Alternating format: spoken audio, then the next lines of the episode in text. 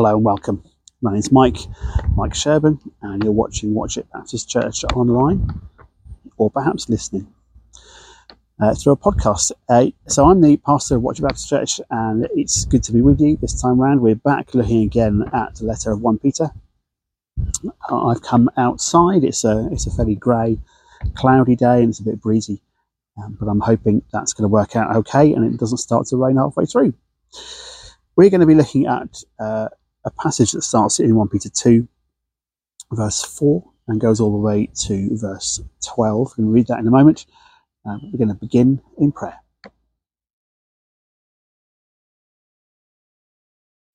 Lord Jesus, as we turn our faces towards you, would you turn yours towards us, meet us, and help us understand?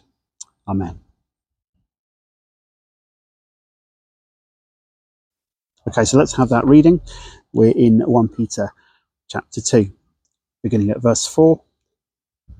And it says, As you come to him, the living stone, rejected by humans but chosen by God and precious to him, you also, like living stones, are being built into a spiritual house to be a holy priesthood, offering spiritual sacrifices acceptable to God through Jesus Christ.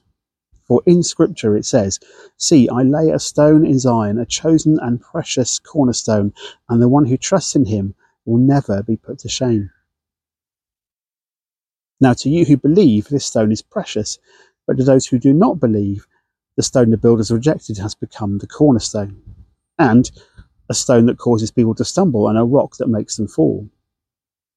They stumble because they disobey the message, which is also what they were destined for. But you are a chosen people, a royal priesthood, a holy nation, God's special possession, that you may declare the praises of him who called you out of darkness into his wonderful light. Once you were not a people, but now you are the people of God. Once you had not received mercy, but now you have received mercy. Dear friends, I urge you as foreigners and exiles to abstain from sinful desires which wage war against your soul live such good lives among the pagans that though they accuse you of doing wrong, they may see your good deeds and glorify God on the day he visits us. So let's begin with a little recap. It's always important that we remind ourselves of what uh, books in the Bible, what letter writers in the Bible have said already as we go on to the next bit, because none of it is supposed to be taken in isolation. Perhaps we might say, ideally, we'd have um, one bit of teaching that went all the way through the letter in one go, that might take a while. Perhaps it's worth thinking about doing something that summarizes a whole letter just in uh, 10 or 15 minutes. That might be helpful at some point in the future, but not for now. For now, we're looking at this passage, but we're remembering that it comes after something else. So, Peter, who was an apostle, he was one of one of Jesus' entourage in the Gospels, if you like um, has exciting truths to share, and he's been keen that his audience, who are in what's now Western Turkey, should understand these things. So, first of all, the resurrection of Jesus brings new life. New birth is what Peter calls it at the start of his letter. Also, he wants his audience to understand that certainty about the future that's not about everything that happens in the future, but a certainty about the way the future will go ultimately, uh, can change our present. That certainty can have an impact on how we live now. And he calls that living hope. It's to do with how we do things today because we have an understanding of Jesus' victory uh, in the long run. Third, there's an invitation to join um, the family of God, to, to share in being brothers and sisters with the same Father, God the Father, brothers and sisters with Jesus. And that is what Peter refers to as an inheritance. This is all good new stuff, and it's stuff that Peter has been talking about as he lays the groundwork and then goes on to talk about other things. Now, now for Peter, these offers of uh, new birth and living hope and inheritance are not a kind of get out of jail free card or a or a golden ticket. He's not thinking in those terms. He's talking about an invitation to a fulfilled life. And this bounces off something Jesus said in John's Gospel I've come that people might have life and have it to the full. So the fulfilled life is something Peter knows about, and he's talking uh, to his audience here, something about how that comes about.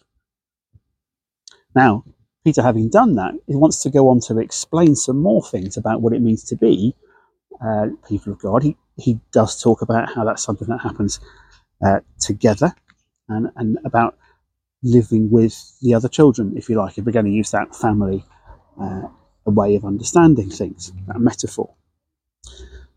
And as we go into thinking about how Peter wants to talk to us about that, I want to just get us to pause and have a little think about a particular activity which um, I've always been an admirer of.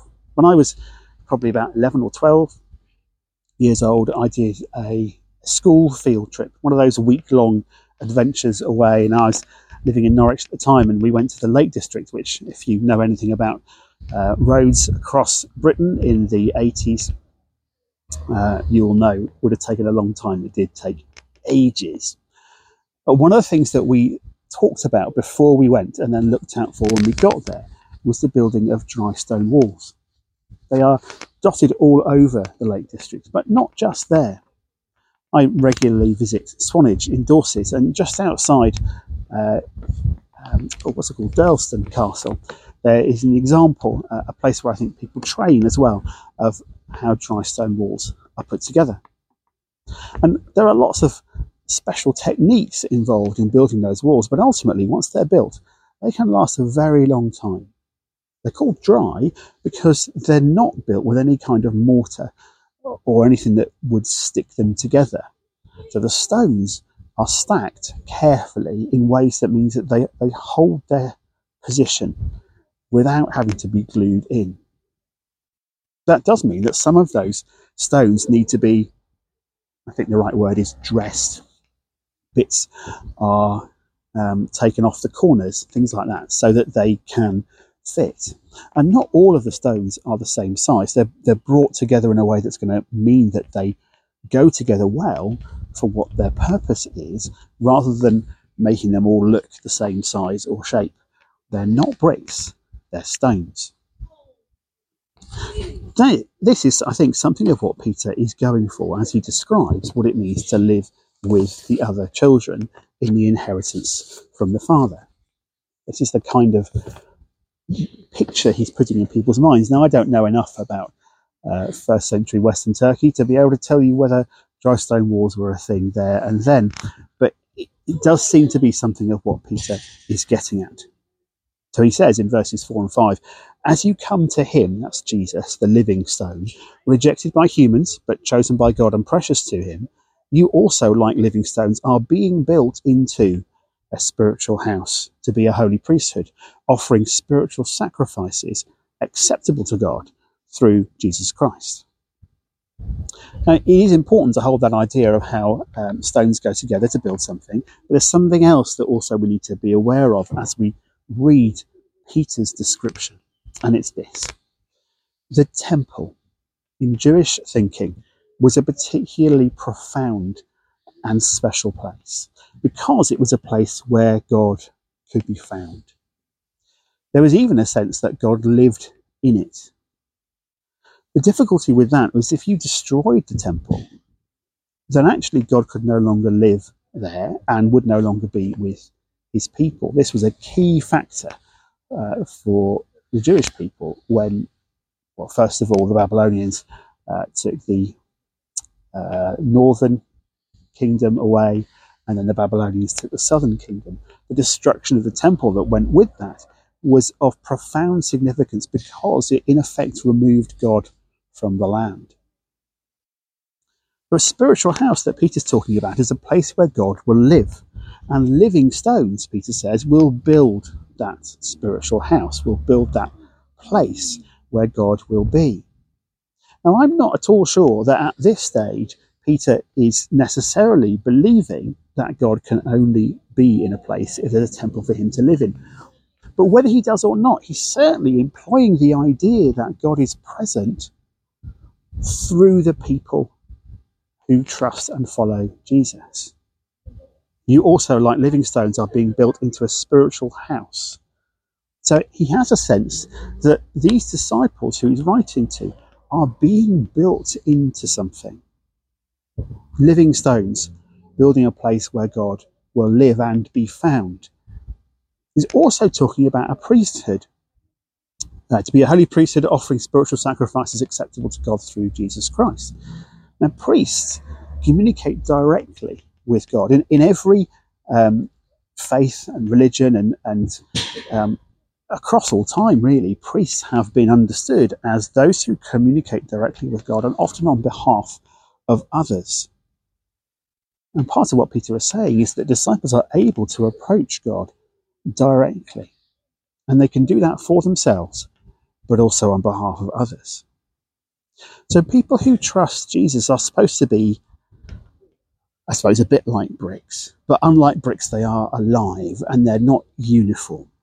They don't have to be the same. The people gathered together in Jesus' name are creating something, a place where God is found and where he dwells. Again, for Jewish thinking, if people are a temple, they are then where God is.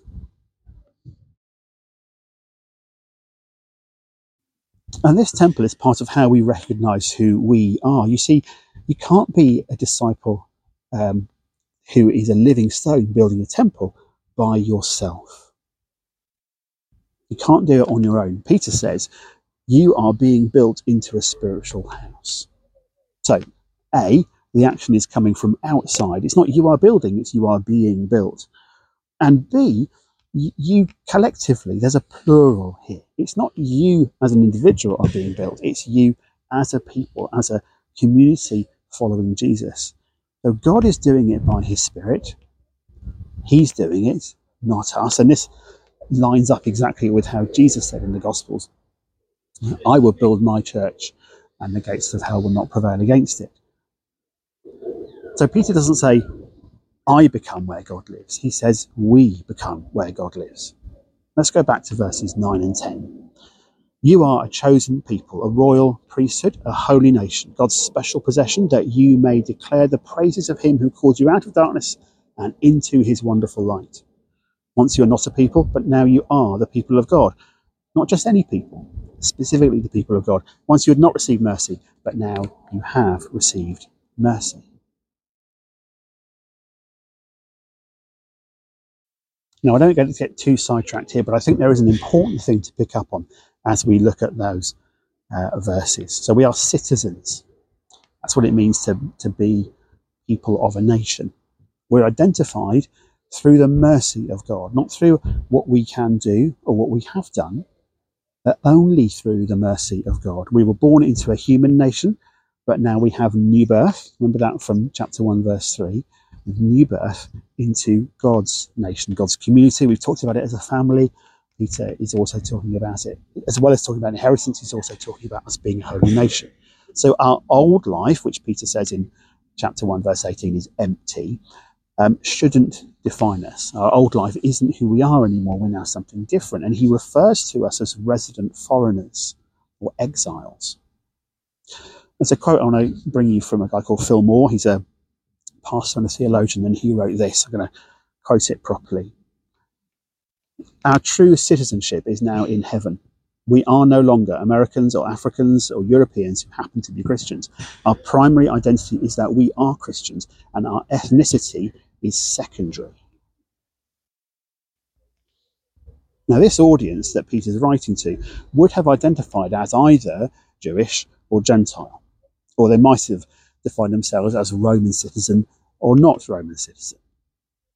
Peter even goes to the trouble of mentioning home places at the very start of the letter. He lists a load of places that he's writing to because this letter would have been delivered and circulated among those places. So he's, Peter's aware of all those places people come from, but he is keen for them to understand that that's not their identity. Their identity is as a people who have received mercy, and so they are God's people. And they're a holy nation too. So, regardless for Peter of how they might identify themselves, he wants them to recognize themselves through a different identity. And this is important for us to take hold of too. Not least because we live in a world that is becoming, I think, more interested, sometimes more preoccupied by a sense of where our identity comes from, and particularly in terms of nations. It's a few years now since it happened, but there was a campaign uh, across the Atlantic that said, Make America Great Again. And so the, the priority in that campaign was the sense of national identity. We want America to be great because we are American people and it's important to us that our country is great. The emphasis was on national identity. Maybe closer to home, we've come across slogans such as take back control. And that slogan is based on the idea that there should be a, a British way of doing things for Britain. Now, Peter isn't being um, aggressive and he's not being rebuking. He's not saying um, you shouldn't think of yourselves as Roman citizens or how dare you think of yourselves as Cappadocians or whatever they were called. He's just saying, look, your identity is as a holy nation, God's people, and you are there because of mercy. Identity is that we are Christians first. Our ethnicity is secondary. We've got to be really careful that we don't allow effectively where we live or where we were born to play a greater part in who we know ourselves to be or believe what's important. It shouldn't be a greater part from there than there is from who God calls us to be. I remember uh, a little while ago, Theresa May, when she was Prime Minister, I think, saying uh, somebody who's a citizen of the world is a citizen of nowhere. But I think actually for God, if He's thinking in terms of us being a holy nation, because we trust Jesus, that means that anybody globally who trusts Jesus belongs to the same nation as everybody else who trusts Jesus. I find it interesting under, when thinking about things like this to, to find out what particularly non-Christian people have thought about some of these things. I, like I said, I don't want to get too distracted, and we'll move on in a moment. But uh, George Bernard Shaw said, "Patriotism, which is you know uh, perhaps uh, a very strong identification with your nation." Patriotism is your conviction that this country is superior to all the others because you were born in it um, Albert Einstein referred to nationalism, which is similarly a, a, a prioritizing of your own nation. Nationalism is the measles of mankind. He said it was a it was a, a child's disease. And the philosopher George Santayana said, To me, it seems a dreadful indignity to have a soul controlled by geography. I think perhaps that's the one Peter would have would have recognized best. Your soul doesn't belong with a nation, it belongs with the Father, or it belongs in following Jesus. And we are a holy nation because of mercy. Now, Israel as a nation in the Old Testament was called to hold out forgiveness to the world and an understanding of what God was like. And instead, the nation became so good at rejecting the outsider, belittling the Gentiles, referring to them very often as dogs. And Peter warns, don't be like that. Don't don't live that way. Don't think that way. Don't have that attitude because you've received mercy. He calls on the holy nation of Jesus to learn from Israel's mistakes and be different. Jesus, and, and I know we've talked about this before, but I think it's important that we go back to it.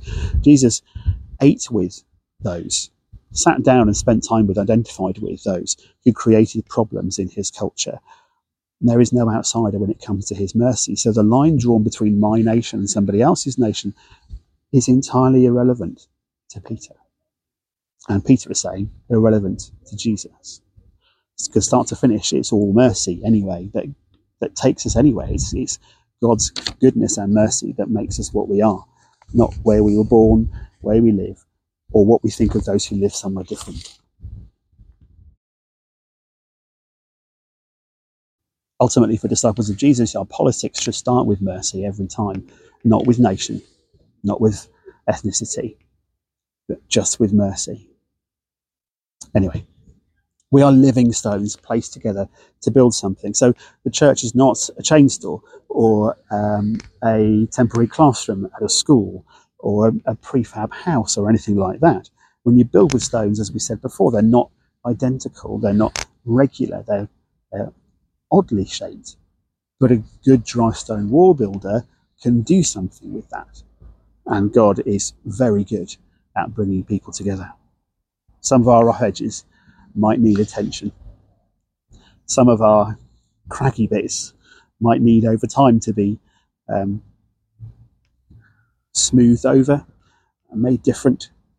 We are designed to be in contact with other living stones and together to be built into something where Jesus lives and where he can be found by others. And that means each of us should be ready to learn from others too. I think our culture does encourage us because it has a preoccupation sometimes with education and knowledge. Our culture can encourage us to think that in a church, it's those who have the biggest knowledge who are the most significant. And I'm not sure that Peter sees it that way or that Jesus does either. Paul is big on saying that actually God is at his most um, strong, most to be glorified when he works through weakness. And so when we prioritize those who have a strength in knowledge or physicality or speed or whatever it might be, we're actually not doing what Jesus does. We're called to be built together into a spiritual building, a temple. We're called to be a holy nation. We're called to be together, to allow ourselves to be built by the Holy Spirit into something that brings gladness to God, that pleases Him, and that reflects His priorities. And that means that this thing we call church is not an add on in our life. To be a disciple has to include being part of the church because it is that holy nation. It is what we're being built into. However irregular you feel that you might be, however small and insignificant or, or bulky and cumbersome you might think you might be, however stuck you might feel that you are, you are still being built if you allow the Spirit in into this temple for Jesus to live in. If discipleship is just about me, even if it's just about me and Jesus, I have got it wrong. I may as well go to God and say, Look, I know the kind of building that you need. The kind of building, spiritual building, that this world needs is made up of Jesus as a foundation and then one brick, and that one brick is me. We're not doing that. We're saying living stones. Peter is saying living stones, being built, not building ourselves, but being built, allowing the Spirit to be involved in how we are brought together. So we reach out in love to enlarge this holy nation. We reach out with mercy of our own, echoing that which Jesus gives us. So there's no room for hunkering down or digging trenches to hide in or anything like that. Instead, our horizons need to be really big. We need to look into the distance. We need to share the view, standing on the ridge with every other disciple who trusts Jesus, with all their wonkiness and, and craggy edges, and say, I want to be built alongside you because that's something Jesus thinks worth doing. Peter says so. I guess I would want to summarize by saying it's important that we allow ourselves together to become a place where God lives and where Jesus can be found. Let's pray.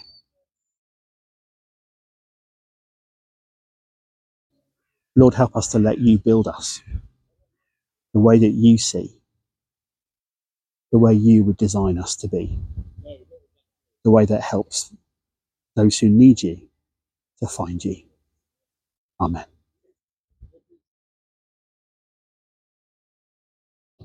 Okay, then this is the way we would normally do some questions, but instead of questions, we're doing three uh, challenges. I suppose possibly even instructions, or certainly things I'd encourage you to do. And here they are.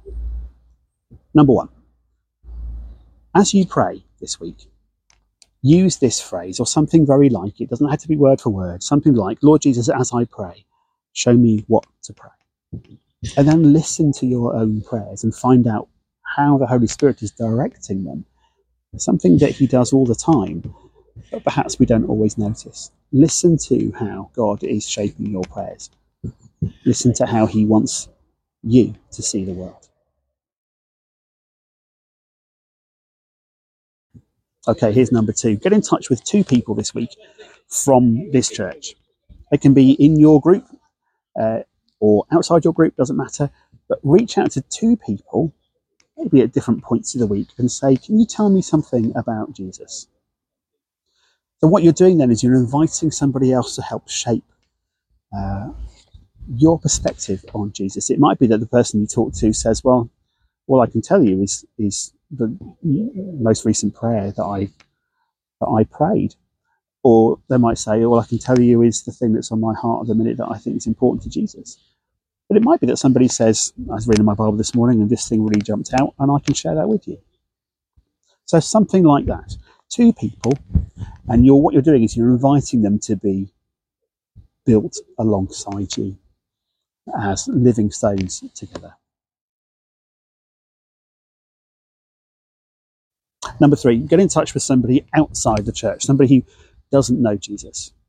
Just reach out and find out if there's anything on their mind. Just, you know, just say, look, no reason to get in touch. Just wanted to check if you're okay, if there's anything on your mind at the minute. And then perhaps if you're feeling brave, uh, perhaps maybe ask Jesus for the courage to say, I pray about that thing for you. Now, it might be that you get in touch with somebody and they say nothing's bothering them. And if, if they're really insistent that everything's absolutely marvellous, then maybe ask them what they're thankful for and ask if you can thank God for them, for that thing for them instead.